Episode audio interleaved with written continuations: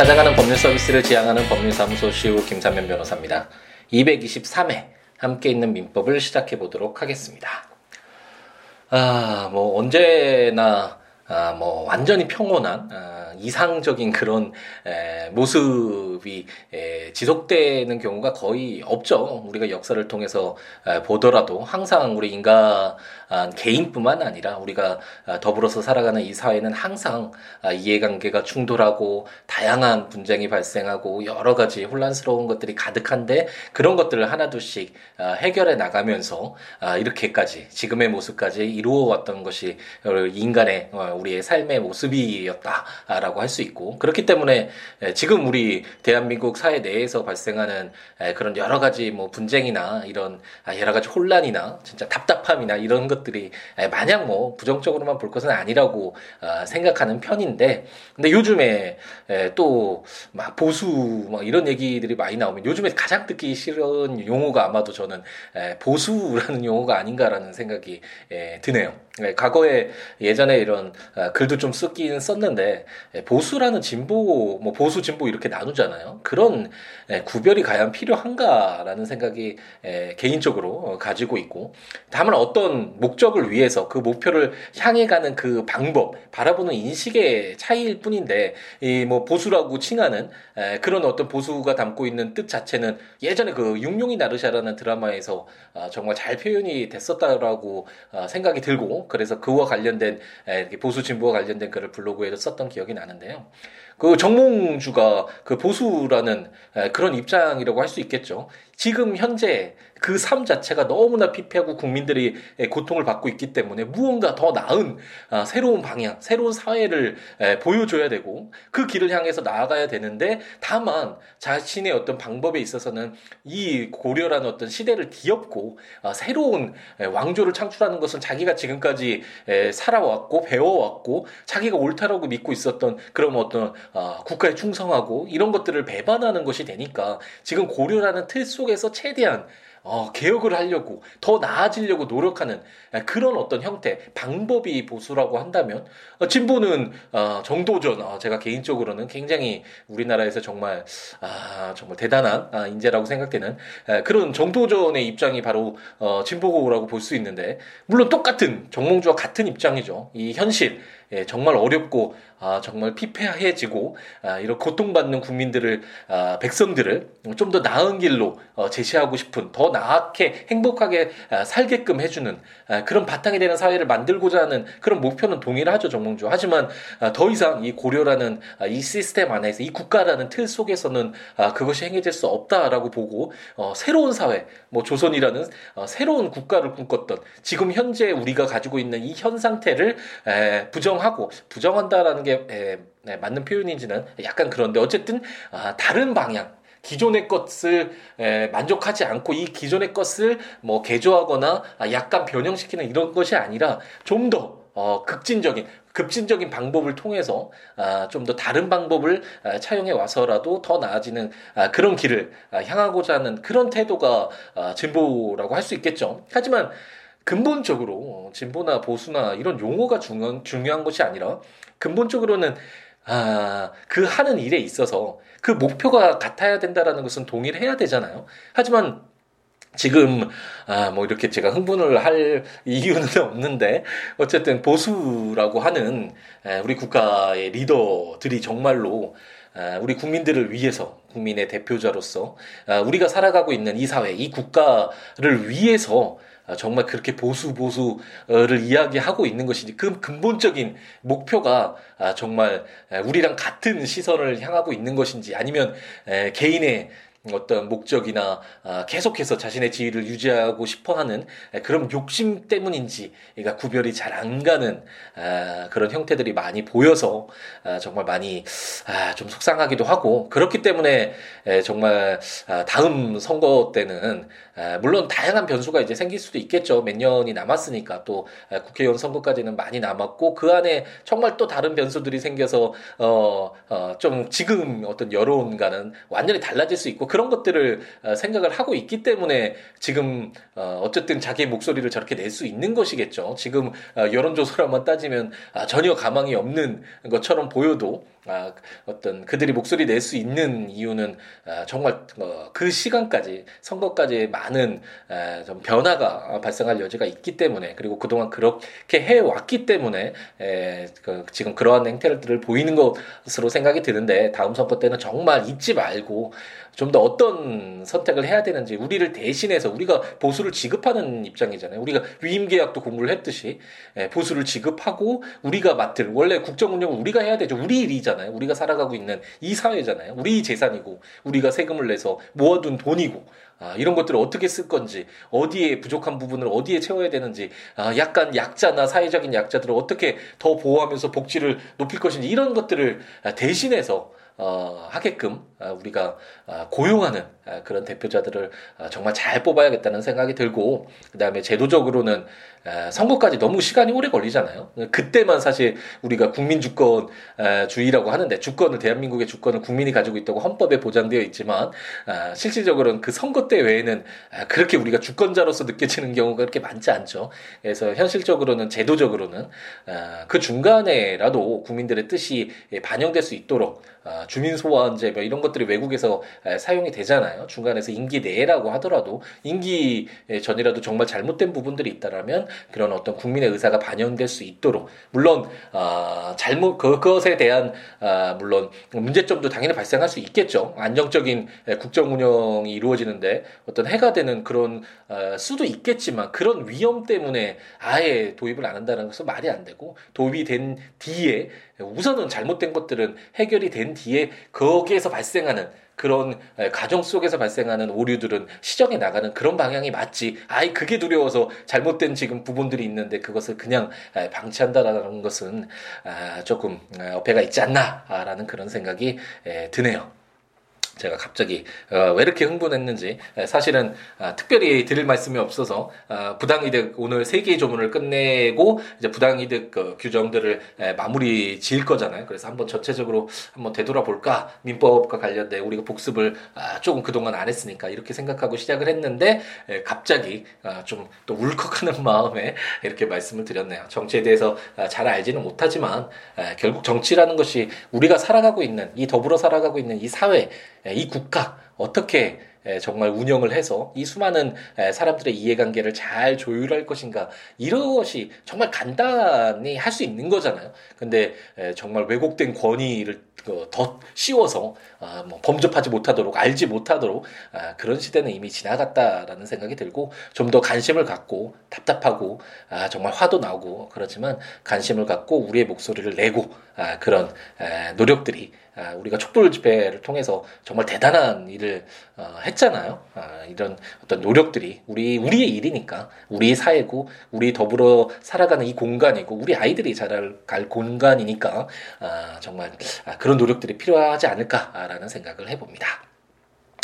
아, 함께 있는 민법으로 돌아와야겠죠. 아, 이제 부당이득 오늘 마무리를 질 텐데, 에, 부당이득이 에, 법률상 원인 없이 이득을 취한 사람은 내게 아니니까. 당연히 그 사람 것 그 사람 것이니까 그 사람에게 그 이익을 반환해야 되겠죠. 이렇게 간단하다고 할 수 있는데 이 부당이득이 뭔가라고 잠깐 또 이렇게 넓혀 보면 아, 원래는 어, 부당이득을 반환한다라는 이런 채무는 어, 계약을 통해서 당사자가 어떤 의사를 가지고 법률 효과를 받을 생각을 가지고 어, 계약을 통해서 어, 주로 이루어지잖아요. 채권 채무가 발생을 하는데 이런 어, 당사자의 의사와는 상관없이 법률에 정해진 요건만 충족되면 채권 채무가 발생하는 경우가 있고 그 첫 번째로 우리가 사무 관리를 공부를 했고 이제 두 번째로 우리가 부당이득. 이 부당이득은 법률상 원인 없이 어떤 이득을 얻고 있는 그런 요건들이 충족되면 그런 상황이 있으면 당사자가 어떤 생각을 갖고 있는지는 상관없이 그런 채권과 채무가 아, 발생 아, 부당이득을 반환해 달라는 그 채권 그리고 부당이득을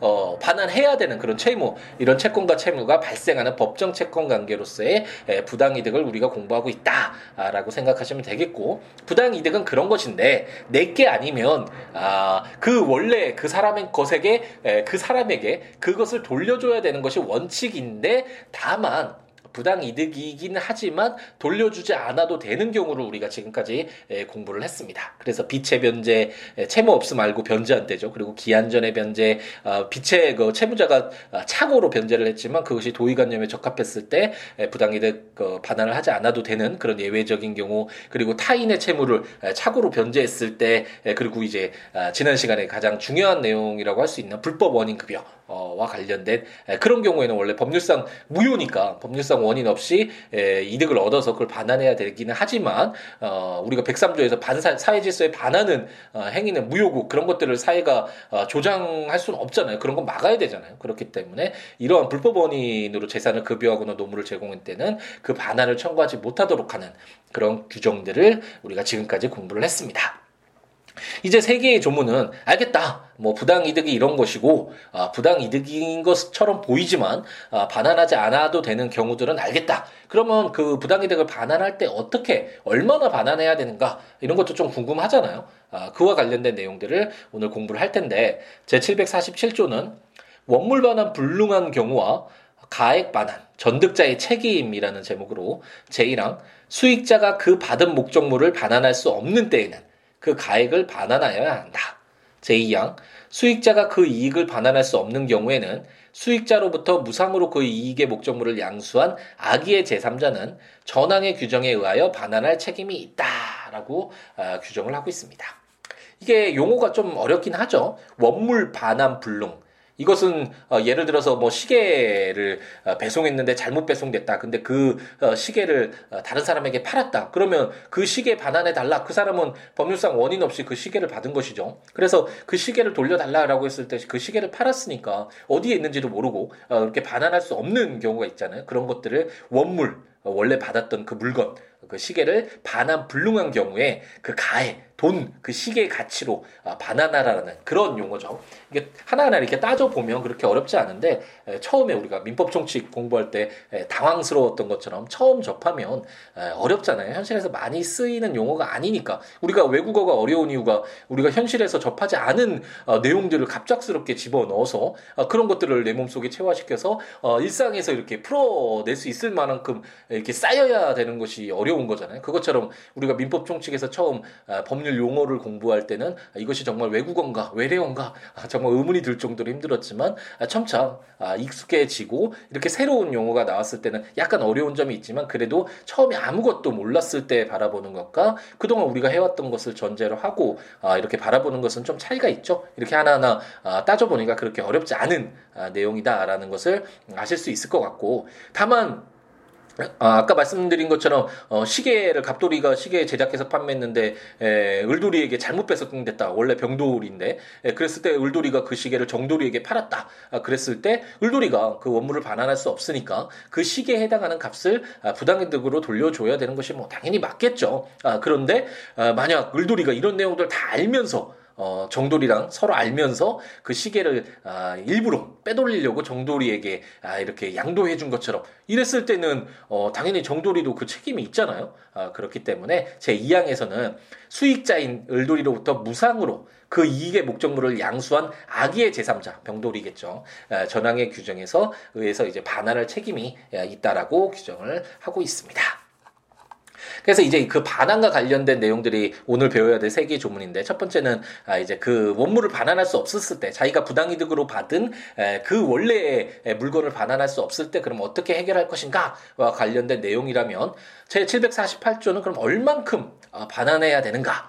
아, 수익자의 반환 범위와 관련된 규정인데 제1항은 선의의 수익자는 그 받은 이익이 현존한 한도에서 전조의 책임이 있다. 제2항 악의의 수익자는 그 받은 이익에 이자를 붙여 반환하고 손해가 있으면 이를 배상하여야 한다라고 주장하고 있습니다.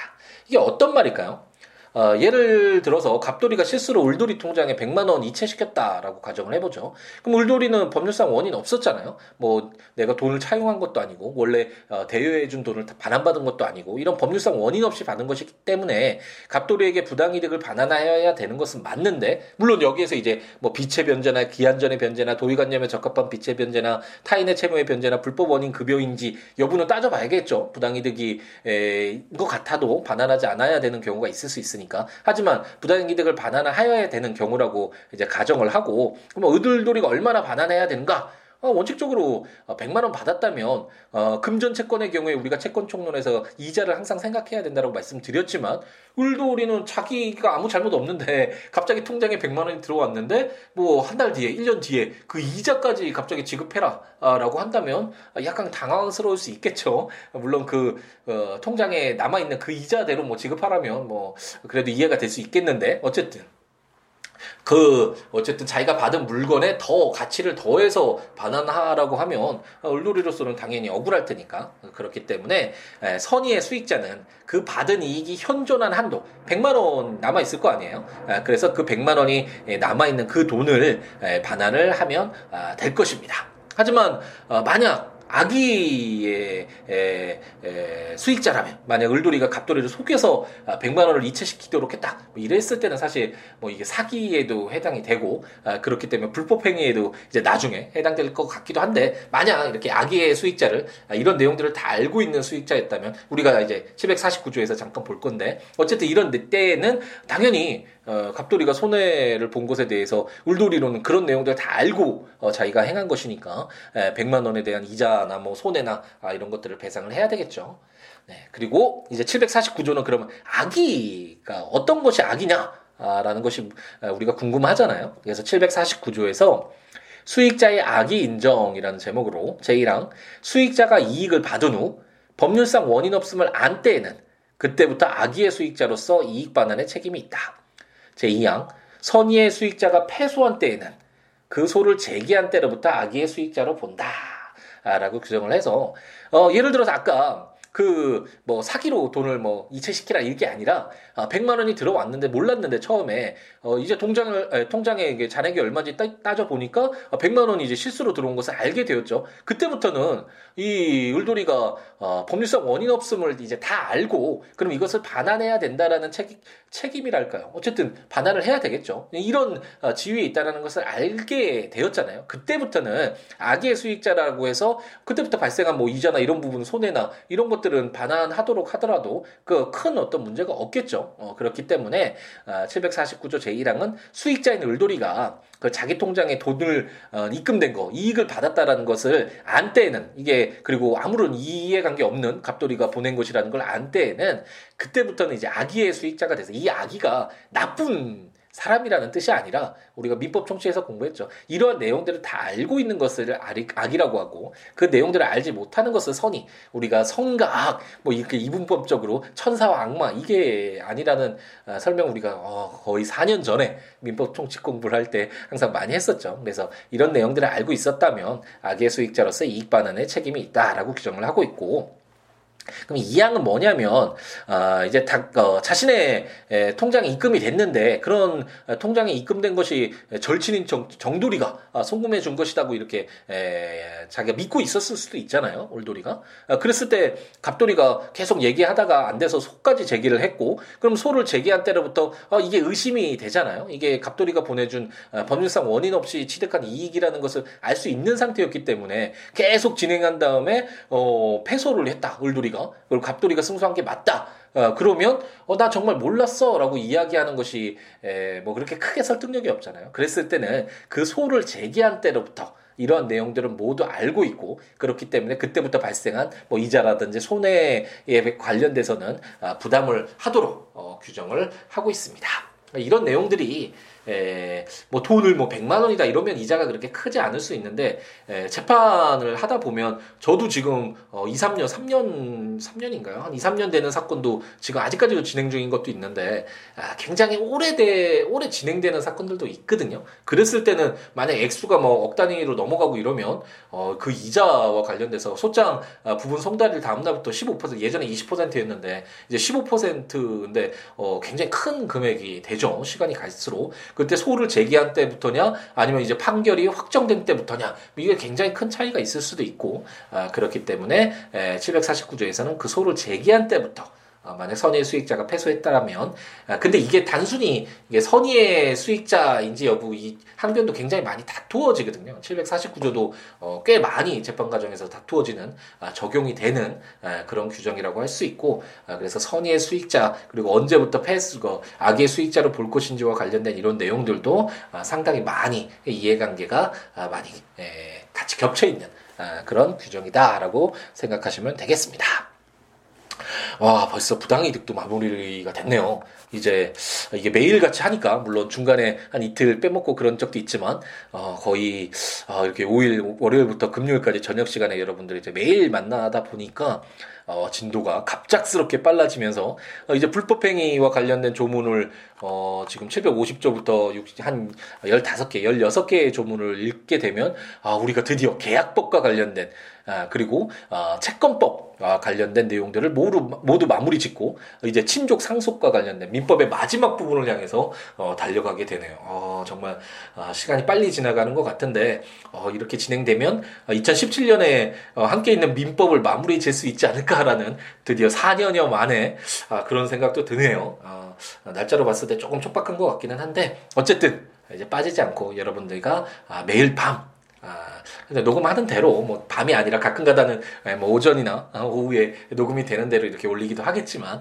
아, 여러분을 만나 뵈, 뵈면서 아, 처음 시작했던 아, 1118개의 조문 아, 우리 아, 정말 아, 현대 사회를 살아가는데 법률은 항상 우리 옆에서 두고 항상 체크하고 무기로 사용할 수 있게끔 그런 존재여야 되니까. 근데 너무나 그동안 멀리 떨어져 있었잖아요. 법률하면 법률 가들만 아는 그들이 독점하는 그런 어떤 나와 상관없는 것이라고 많이 알려져 있었는데 법과 조금 친해질 수 있는 기회를 제공하자라는 그런 취지로 시작된 4년 전에 그런 어떤 목표가 아, 정말 달성되는 그런 순간까지 이제 얼마 남지 않은 것 같습니다. 이제 좀 힘이 나는 것 같은데 그때부터 함께 하셨던 분들 분명히 계시겠죠. 4년 아, 전부터 아, 들어주시는 분들, 새로 시작하시는 분들, 중간에서 시작하시는 분들 정말 많이 계실 텐데 어쨌든 끝까지 멈추지 말고 어, 어제 말씀드렸던 천리마 우리가 비록 천리만 아니더라도 방향만 제대로 잡고 이렇게 천천히 걸어가다 보니까 아, 목표점을 향해서 아, 도달할 수 있게 되잖아요. 항상 아, 민법뿐만 아니라 모든 것을 다 우리가 이런 이 지금처럼 천천히라도 끝까지 멈추지 않고 정진하는 그런 삶을 우리 모두 살아갔으면 하는 희망을 가져보네요.